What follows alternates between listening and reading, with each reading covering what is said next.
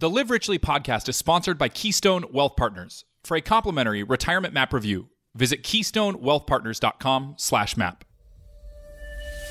Welcome to Live Richly, a show where life meets money. Join John Hagenson as he shares practical insights to help you make better financial moves.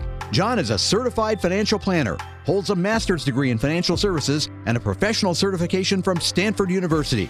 He is the founder of Keystone Wealth Partners, an SEC registered investment advisory firm that manages over a half billion dollars for clients across the nation. Welcome to the Live Richly podcast, where my goal is to meet you at the intersection of some of life's most important places so that together we can make progress.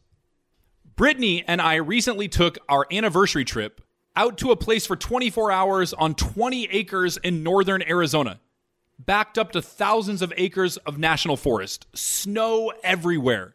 Brought a bottle of wine. I know you guys are thinking this sounds so romantic and tranquil.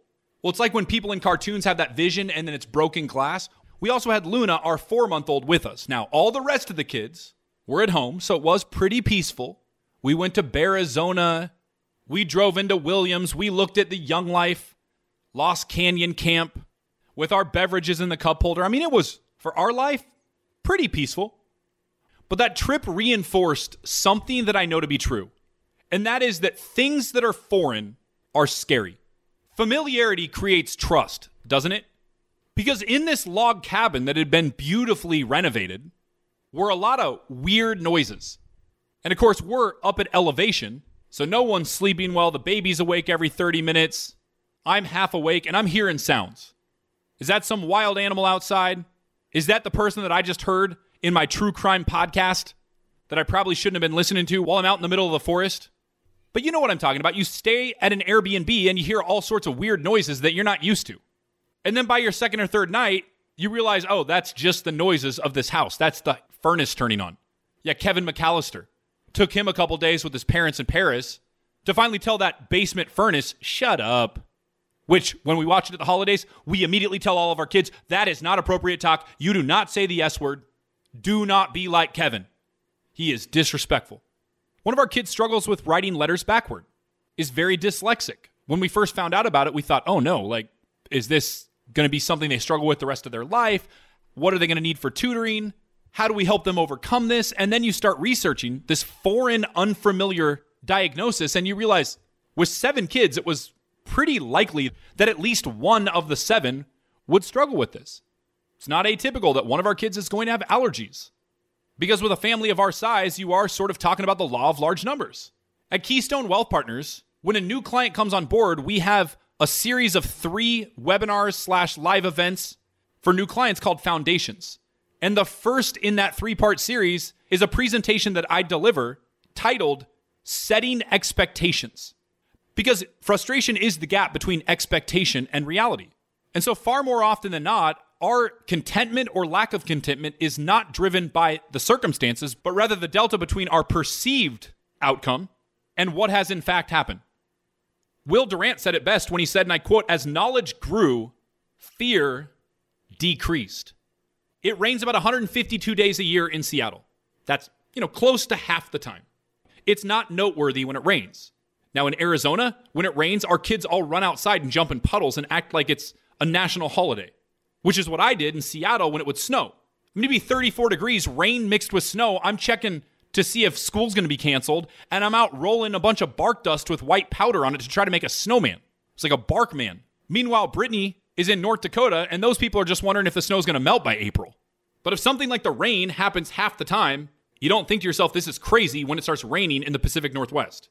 When my dad and I would sit at the Kingdome and watch Junior and Buhner and Edgar and Tino in the big unit, an A Rod, a young, non weird jumping around relationships with people all the time. A Rod, play shortstop, little Joey Cora with his drag bunts. It wasn't shocking when a player that batted 250 went one for four. I just sat there and dipped my little wooden spoon into my chocolate malt and asked if I could get Dippin' Dots the next inning. You didn't leave your seats and go, well, we've seen it all. Never need to go to a game again. And why might I be sharing this with you today? Well, you got Chicken Little right now running around saying the sky is falling because the market's corrected.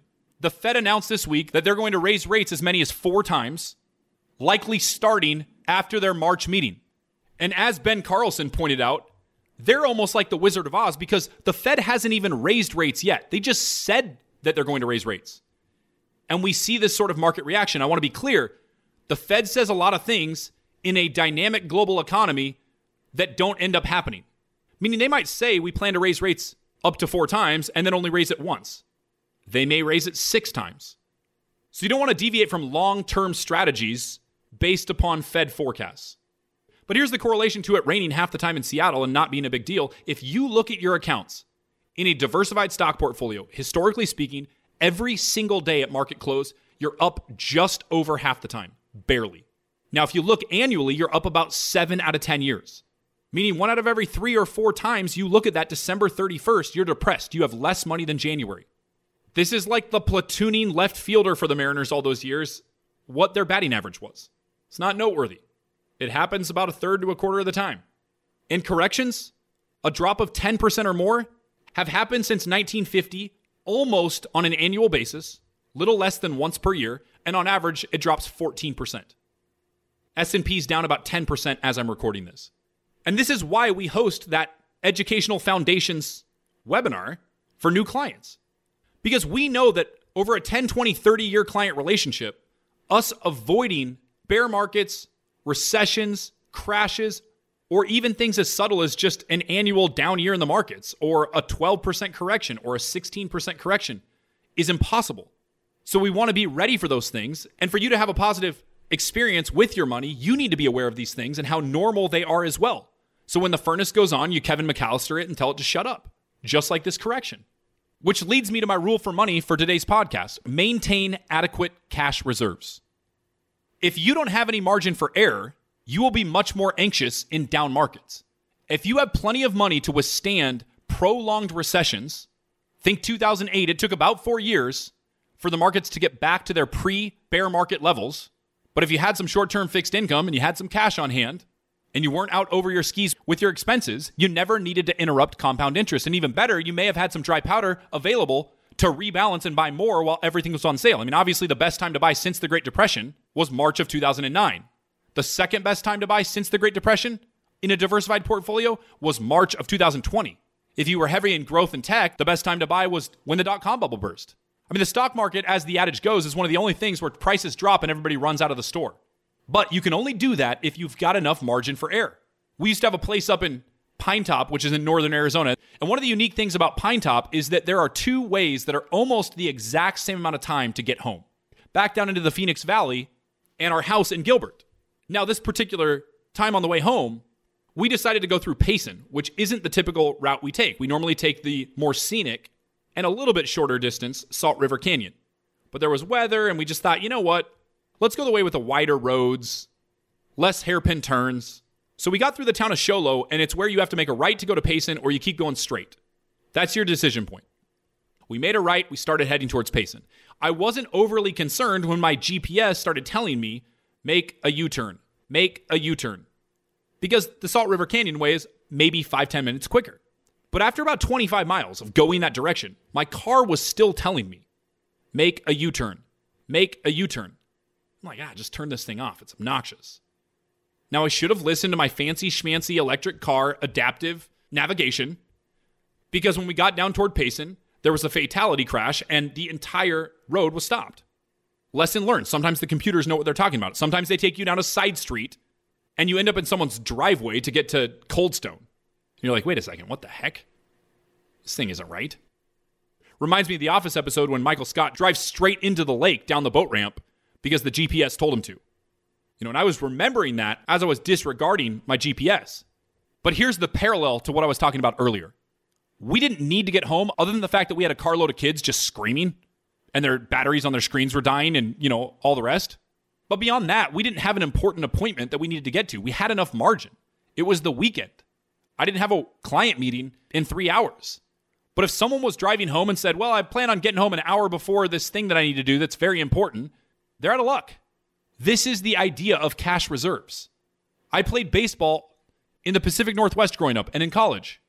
When it starts drizzling and raining, you add some quick dry. If it's going to stay raining for a while, you bring out the tarp. In college baseball, you're the tarp crew. Everybody goes and grabs part of the tarp and pull it across the field. The idea is that you wait out the storm and then you remove the tarp. Our cash reserves and more stable parts of our portfolio are the tarp.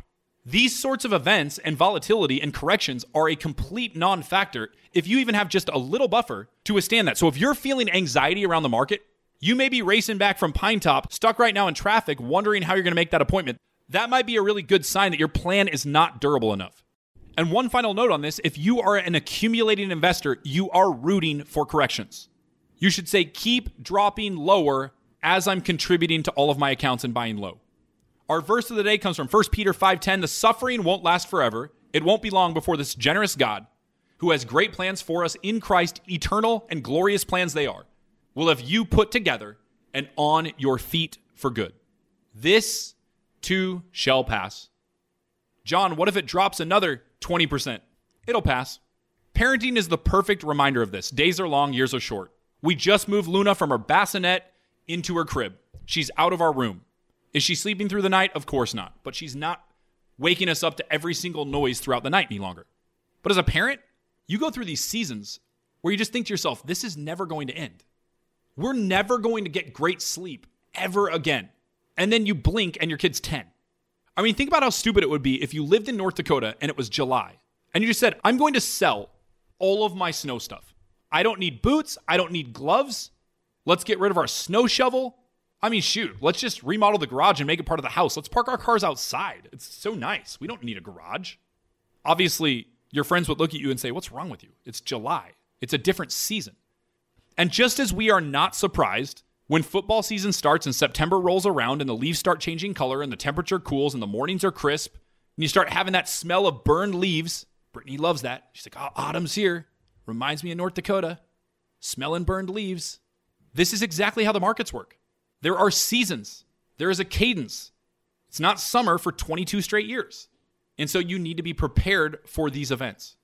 And unfortunately, we know from investment flow data that people tend to jump in and effectively buy a kayak and a pontoon and paddle boards in August because now, you know, they're really thinking, man, this has just been, I really need these. This would make summer so much better. Well, of course, the leaves are about to change.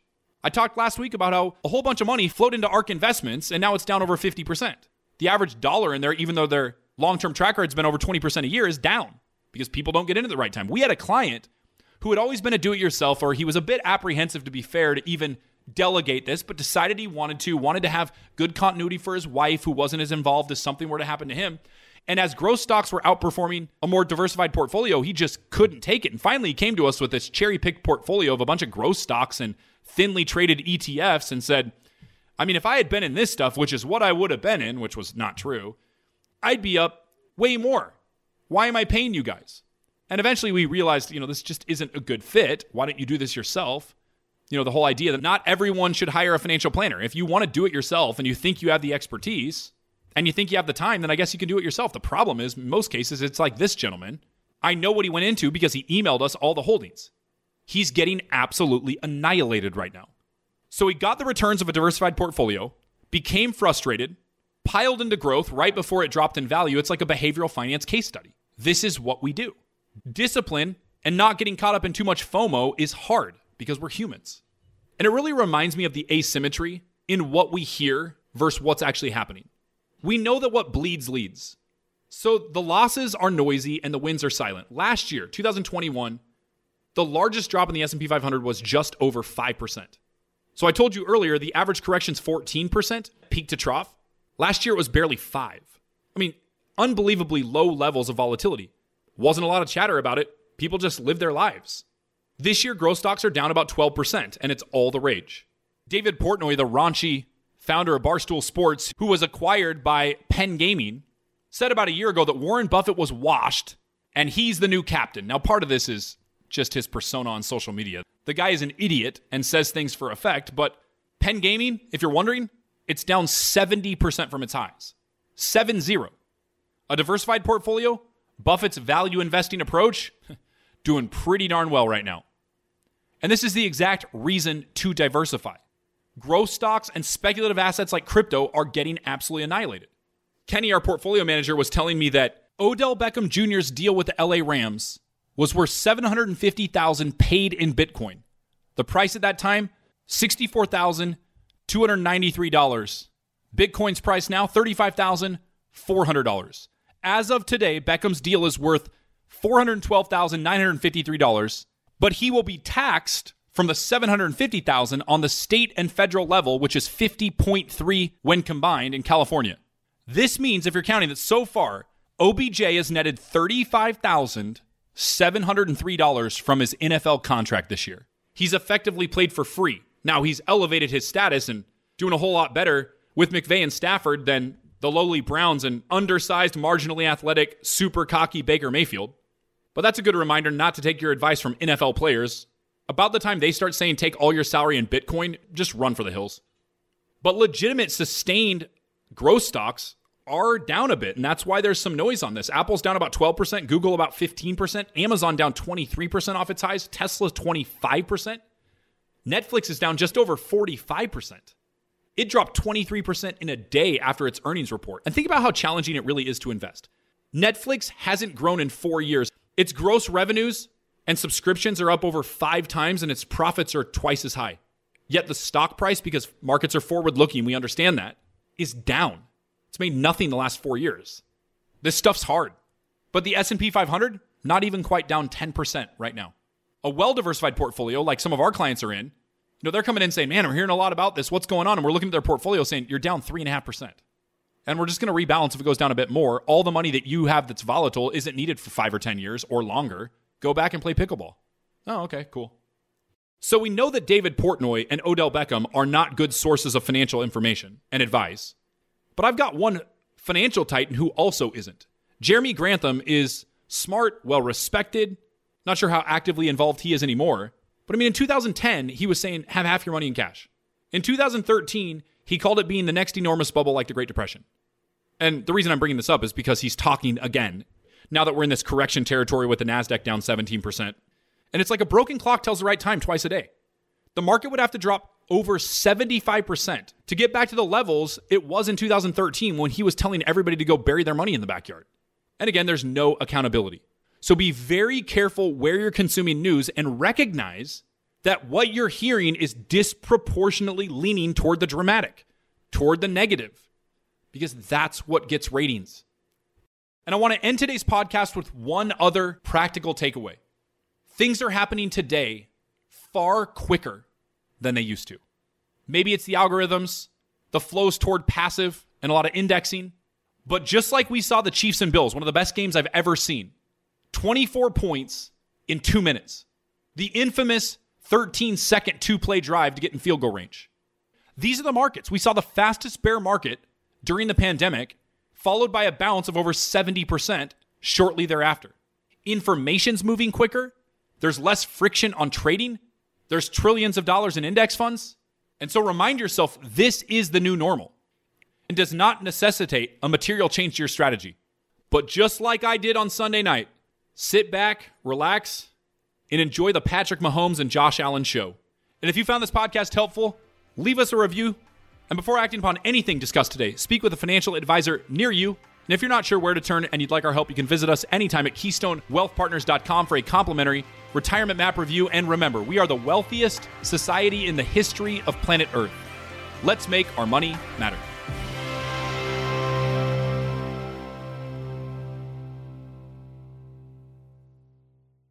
John is the founder of Keystone Wealth Partners, an SEC registered investment advisor that manages over a half billion dollars for clients across the nation. All opinions expressed by John or any podcast guests are solely their own opinions and do not reflect the opinions of Keystone Wealth Partners. This podcast is for informational purposes only and should not be relied upon for investment decisions. Clients of Keystone Wealth Partners may maintain positions in the securities discussed in this podcast.